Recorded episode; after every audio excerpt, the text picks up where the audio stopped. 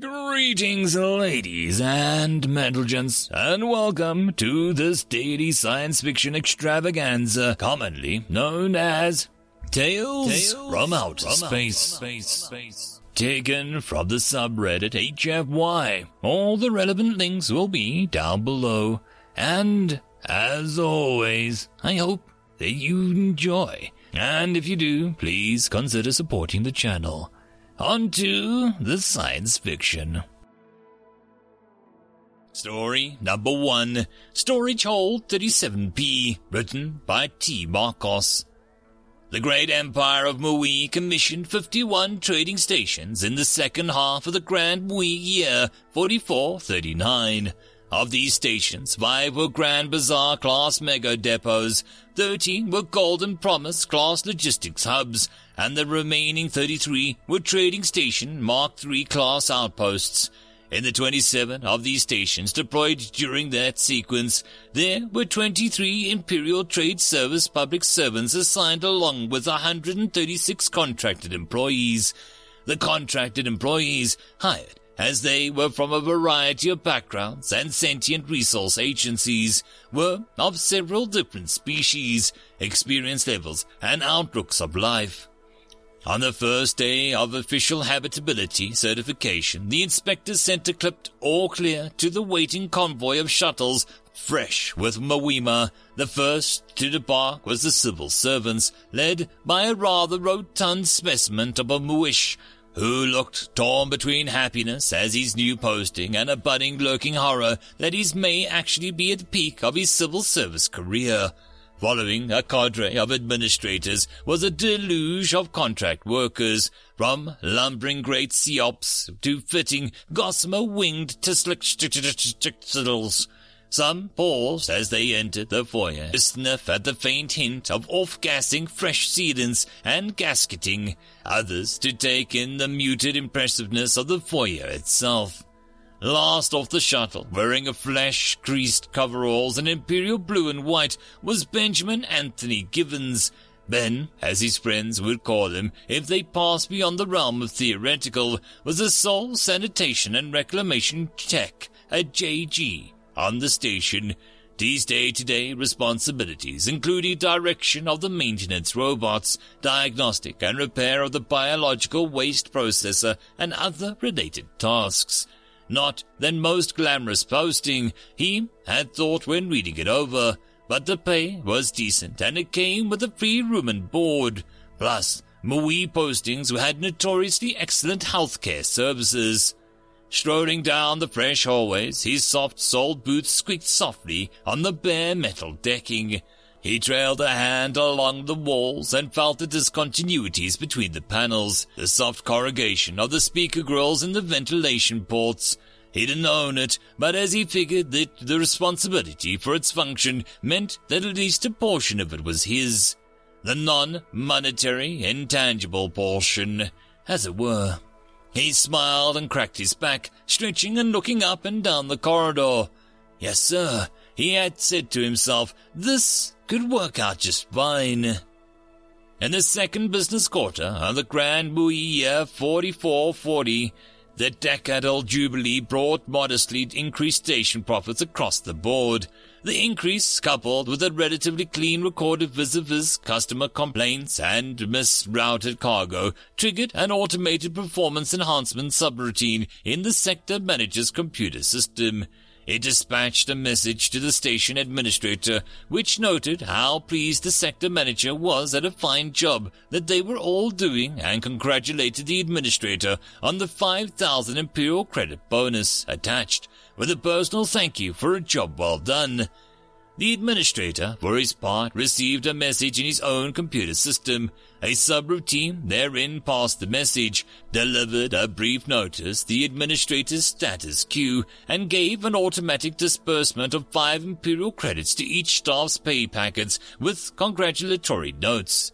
Ben was walking back from a lunch break, carbohydrate substrate with an acutely sourced protein, think tuna salad, more or less, when he noticed the burble of his communicator and saw the good news. He was already quite well situated financially. His salary was modest, but It was matched against his positively ascetic expenses. He decided to use the extra windfall to buy himself something nice. The selection of goods on the station was such that it was mandated to fulfill the committee established guidelines on baseline consumers and light industrial materials availability. This meant that it was, by definition, somewhat mediocre. There was not much that Ben saw within the self-defined budget that would present a significant improvement to his happiness, environment, or health. Then, passing by a display of an interior personal decorative supplies, he spotted a small pot of Telexian ivy, an unassuming green plant like many others on offer. It nevertheless displayed a pleasing symmetry of leaves and tendrils, and was promising to be a long-lived, dependable, evergreen fixture to your modest to bright office or home environment. Pleased, Ben tapped his com to the payment plate on the stall and grabbed the ivy. Ben was authorized to keep a stock of discretionary work-related supplies in the storage hold 37B, a below-decks hold which was dedicated to maintenance and system storage per the official station blueprints. It was entirely too large for what he generally needed to stock, so he had cleared out an additional area to the right-hand side of the hold as a workstation. Upon this workstation, against the wall, he sat the ivy. The light was good enough here, he reasoned, and he didn't use the upper part of the desk for anything. The leaves spread cheerfully under the light, and Ben poured some water out of the neglected drinking cup into the growth medium. He regarded it for a moment, smiled, and then went to start his weekly check of the water reclamation systems. In 4452, the station changed administrators. The old administrator, driven to the uncharacteristic work ethic by a prospect of a second 10-year anniversary aboard his station, had finally succeeded in transfer to a post closer to Mwemwa. His replacement was shuttled in, bearing a familiar look of expectant pride and horror upon seeing the spare bulkheads of his new charge. He walked the station tour and dutifully met all of the departmental heads and their staff, making culturally appropriate greetings, gestures, and ensuring them that their department was critical to the successful function of the station and the glory of the Great Mui. Near the end of his rounds, his route led him to meet with Benjamin Gibbons, Sanitation and Reclamation Tech 1, in his duty station within Storage Hold 37B. He met Technician Gibbons and issued an appropriate greeting, ensuring him that his duties were crucial to the proper operation of the station. Ben thanked him as his thoughtfulness and remarked at the appreciativeness of the detour given by the administrator's assuredly busy schedule. The administrator, despite being in complete agreement with the sentiment, disagreed at length and issued a notionally redeemable invitation to drop by his office and discuss any matters that were troubling him. Ben thanked the administrator again, and with that he was on his way. He left the storage hold. He's caught a parting glimpse of something he didn't notice during the conversation, the Telexian ivy if he wasn't mistaken, trimmed and shaped to a perfect symmetry and spreading across the right wall of the hold. He made a note to have him take it down, as it was a non-regulation and could potentially damage the bulkhead. However, naturally forgetful as he was, that was the last time he spoke to Benjamin Gibbons or visited Storage Hold 37B in his 15-year tenure as administrator. During the third business quarter of 4479, the 51 stations built together 40 years prior were all up for their first long-term review and systems check. The majority of the review was a survey and detailed analysis of the largest stations, but procedure was followed for the smaller outposts as well. A robotic courier was dispatched to each of the Trading Post Mark III stations in the list and returned with detailed maintenance logs as well as holographic displays of each room, corridor, and exterior hull plate of the station. All the images were fed through the comparison algorithm to find what people from Ben's neck of the woods might call a Bayesian deviations from the standard wear and tear of the station. Exceptions were found and routed through central maintenance processor for review. For a majority of the images, she recommended an appropriate degree of commendation, rebuke, and or extra maintenance and went to the next one in the queue. One image, however, left her at a loss for immediate response. She stared at it for a few seconds, not able to pass the content at first, and then spread her coronal feathers. You may imagine her widening her eyes in astonishment. Still, at a loss at what to actually do about this bizarre deviation, she hesitated for a few moments more before pressing a striped green button on her console that escalated the current ticket to her direct supervisor. Saurian was a travel writer with the Tripiri Sector Journal and was en route to the last stop on his tour of five planets, stations, and moons in the sector. The previous four points of interest had been, in order, a collection of sculptures made out of frozen helium, an assortment of miniature figurines purporting to represent every member of the Wui royal family back to the founding of the dynasty, a perfectly spherical lump of nickel the size of a shuttlecraft, and the galaxy's largest chair. Not accurate. His information on the fifth stop was minimal, save for that it was a particular biological and mathematical interest. Debarking on the unremarkable outpost, Saurian felt one could nevertheless remark at the crowds of visitors to the foyer. It appeared, though, that every terminus was full. Indeed, there had been a wait to dock, and the foyer was choked with a mass of people that all seemed to be funneling towards a doorway cut into what is supposed to be a bulkhead between section 3 and 4 of the station. With sinking feeling, he realized that that was where he was meant to go. Remembering that he had called ahead, he decided to try coming to the station administrator to see if he could jump the line a bit. Neither a short nor a long while later, a jovial Mawish strolled up and clapped him on the hind shoulder before telling him to please come this way, if he wouldn't mind. He didn't.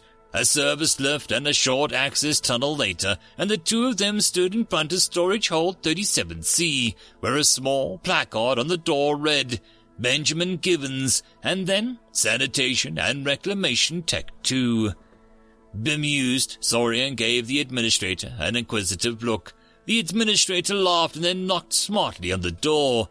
Some muffled noises issued from within. The door whispered open to reveal a somewhat stooped, leathery human in an immaculate blue and white coverall. He stepped out of the hold, which appeared to be actually a but tidy office of sorts, and greeted Saurian warmly. His voice was sonorous, if pitched up somewhat in his age. After some basic pleasantries, he motioned to Saurian that he should follow him to the next hold. As he slowly shuffled down the corridor, the gathered line of people took notice and stepped respectfully aside to permit him passage. Saurian was composing images in his mind of what awaited him through the door, but as it slid silently open and he stepped through the threshold, his mind dropped to what he was holding. Burdened tendrils encircling the entire hold, spiraling across every surface and doubling back amongst themselves to create an intricate, looping designs. Serrated leaves spread out from the vine, spanning and holding in intricate patterns. As he traced the complex striations and spirals, he was struck by the realization that every vine, leaf, bud, and tendril was precisely symmetrical. He turned slowly, his eyes splitting back and forth across the line of symmetry before being drawn upwards to the very pinnacle of the room where a colossal gold and scarlet flower sat, petals unfurled and span larger than he was, Layers and layers of rich incarnadine and would Ben would have dreamed a nice butty yellow, overlap and twisted amongst themselves as they exuded a faint perfume that suffused the room completely. Saurian lost track of time but knew it had only been moments since he stepped into the room, tears straining the corners of his eyes. He stepped back, out, and permitted the next guest to enter. Ben was there, smiling broadly. Well, he said knowingly, How do you like my ivy? Saurian shook his head. It's beautiful, he managed, still a bit choked up from the experience. It's like standing inside a fractal, or in a space between mirrors. Ben nodded. She's like growing in a fractal, he said, although I do have to trim her here and there to keep her in order. Remembering his reason for the visit, Saurian took his pad out and started taking notes. I have to ask though, what made you start growing the ivy? Ben sucked in his breath between his teeth, thinking properly about his response, just as he did every time he was asked this question. Well, he said eventually, I decided that I was going to get myself something nice to spruce up the place. A pause. Not sure if he was going to be subtly mocked, the journalist tried a different tact. I don't mean any offense, but why did you decide to grow this plant here? What was so special about this room? Ben laughed, wheezing softly and shaking his head. People always ask me that question. I grew it here because that's where I was, of course. Saurian, now quite sure that he was being had, opened his mouth to object, but stopped when Ben chuckled again and kept walking. People always seem to think that you should put something beautiful in a beautiful place, he said, but that's not where you need it. You asked me what was special about this room. Saurian nodded. Nothing at all, Ben said with a smile. Not at first. And that, my friends, concludes this dose of science fiction fun. I hope that you enjoyed. And if you did, please don't forget to support the author from the link down below. But if you want to support this channel, there are links as well down below for you to help with. But the easiest way would be to share this video. And if you are so inclined, subscribe as well. I will see you all in the next episode, and I hope that you all have a fantastic time until then. Cheers.